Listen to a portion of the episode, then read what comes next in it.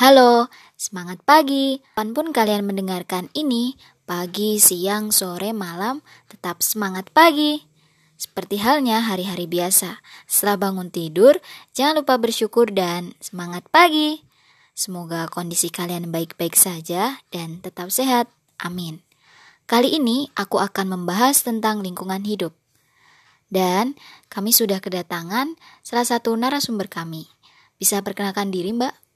Baik, halo teman-teman, nama saya Safri Nurjana. Teman-teman bisa panggil saya Safri.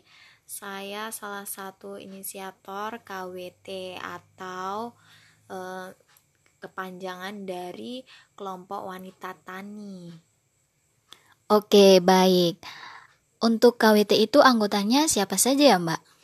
Oh iya, maaf teman-teman. Jadi saya mau jelasin dulu KWT yang saya maksud tadi adalah KWT tingkat RT yang ada di salah satu dusun di wilayah Jogja. Dusunnya adalah dusun Kasuran. Jadi saya merupakan salah satu inisiator yang berada di tingkat RT. Jadi sebenarnya KWT ini seharusnya berada di chapter atau tingkat dusun, tetapi karena dusunnya sudah eh, KWT dusun itu sudah berjalan lancar, sudah maju, maka itu eh, saya mulai untuk menginisiasi di tingkat RT seperti itu. Oh ya, baik. Lalu kegiatannya apa saja ya Kak di KWT itu? Nah, jadi KWT ini ini kan kepa kepanjangan dari kependekan dari kelompok wanita tani. Nah, ini kegiatan utamanya hmm, kita bertani apa pun itu ya. Jadi mulai dari uh, sayuran, uh, ke depannya juga akan dikembangkan ke arah pertanian ikan dan kambing itu sudah ada kelompoknya juga di sini. Kita intinya kita mengolah semua yang disediakan oleh alam, kita olah, kita manfaatkan, dan kita kembalikan lagi ke alam seperti itu. Wah, bagus sekali ya Kak itu ya. Terus ini Kak, siapa saja sih Kak yang nyiram tanaman-tanaman di KWT itu? Oke, jadi uh, sebenarnya fokusnya pada beberapa um, waktu terakhir karena kan ini baru permulaan ya kita baru mengembangkan KWT khususnya pertanian sayuran organik. Jadi kegiatannya apa aja? Yang pertama jelas kita membuat lahan baru. Ini kami nyewa lahannya dan untuk nyewa ini juga tentu ada proses izinnya. Kami dibantu oleh um, tokoh masyarakat gitu ya, oleh Bapak Kadus kepala dusun untuk menyewa tempat ini dan alhamdulillahnya pemilik lahan juga sangat welcome. Jadi kami secara cuma-cuma meminjam lahan mati ini dan digunakan untuk menanam sayuran. Itu yang pertama. Setelah kita membuka lahan kemudian kita mulai um, menyiapkan media tanam. Nah media tanam ini kami juga beruntung karena kami mendapatkan e, banyak sekali sumber-sumber media tanam yang bisa dimanfaatkan secara gratis. Seperti contohnya um, limbah rumah tangga organik kemudian uh, cacahan daun bambu kemudian kokopit semuanya kami dapatkan secara cuma-cuma. Dan juga ada pupuk kandang kami bisa kami ambil kami sudah ambil dari kelompok kelompok uh, tani kambing yang sudah ada di sini. Dan juga ada juga uh, limbah dari sapi, kotoran sapi yang sudah terfermentasi sempurna kami jadikan jadi media tanam. Selanjutnya, kami ada tahapan penanaman. Nah, untuk pengadaan bijinya atau bibit-bibitnya, kami juga mendapatkan bantuan dari kecamatan dan juga swadaya dari kelompok wanita tani yang iuran secara swadaya kami belikan bibit-bibit kemudian kami tanam. Nah, mulai dari proses penanaman ini ini alhamdulillah berjalan dengan lancar. Kemudian mulai kepada tahap perawatan.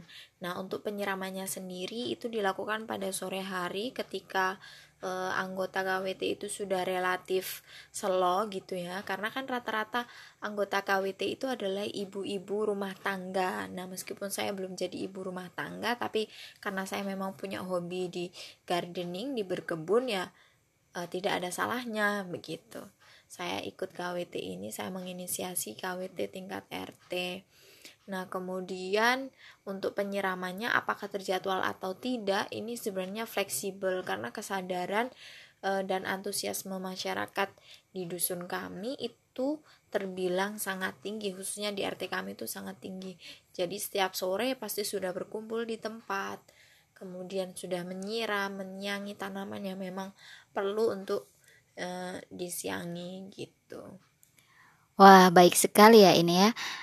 Oke, kalau gitu Kak, untuk suka dukanya apa nih ikut dari KWT ini ya? Jadi untuk suka dukanya eh apa ya? Tidak ada dukanya saya rasa. Jadi kami semua khususnya saya pribadi itu merasa senang ikut eh atau menginisiasi kegiatan KWT ini. Pertama selain e, mengisi waktu tentunya kita juga bisa bersosialisasi lewat KWT kita bisa memberdayakan perempuan empowering woman.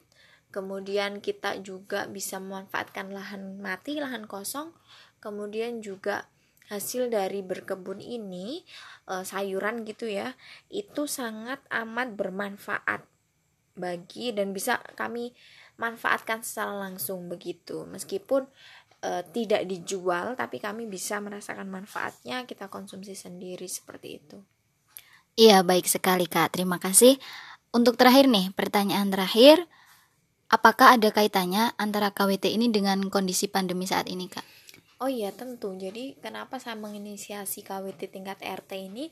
Karena pandemi yang ada sekarang ini uh, diakui atau tidak itu telah menggeser hobi masyarakat. Jadi yang awalnya orang memandang sebelah mata uh, tentang gardening, tentang berkebun, tentang bertani ini, sekarang mulai banyak orang yang melirik ini sebagai sebuah hobi baru untuk um, mengisi waktu dan tidak sedikit warga kami, khususnya ibu-ibu yang juga mulai menanam sendiri. Nah, ini kami manfaatkan kenapa tidak untuk membuat satu perkumpulan yang produktif begitu yang juga akan memiliki dampak yang lebih besar jika disatukan seperti itu.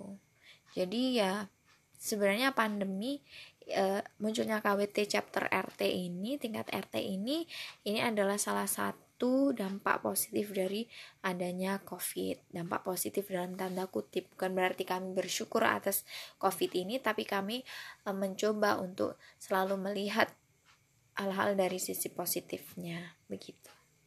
Baik, terima kasih sekali ya kak ya.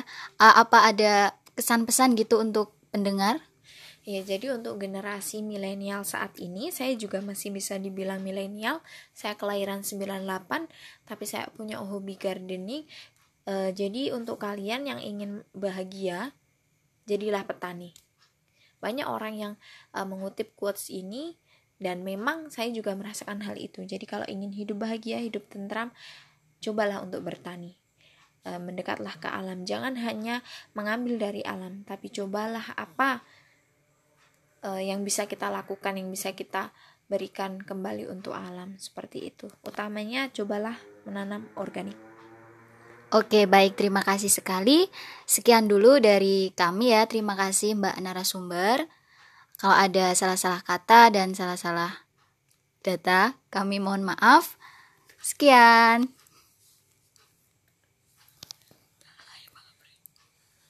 Salah kata dan salah data salah kata dan salah ucap. Kepiye berhenti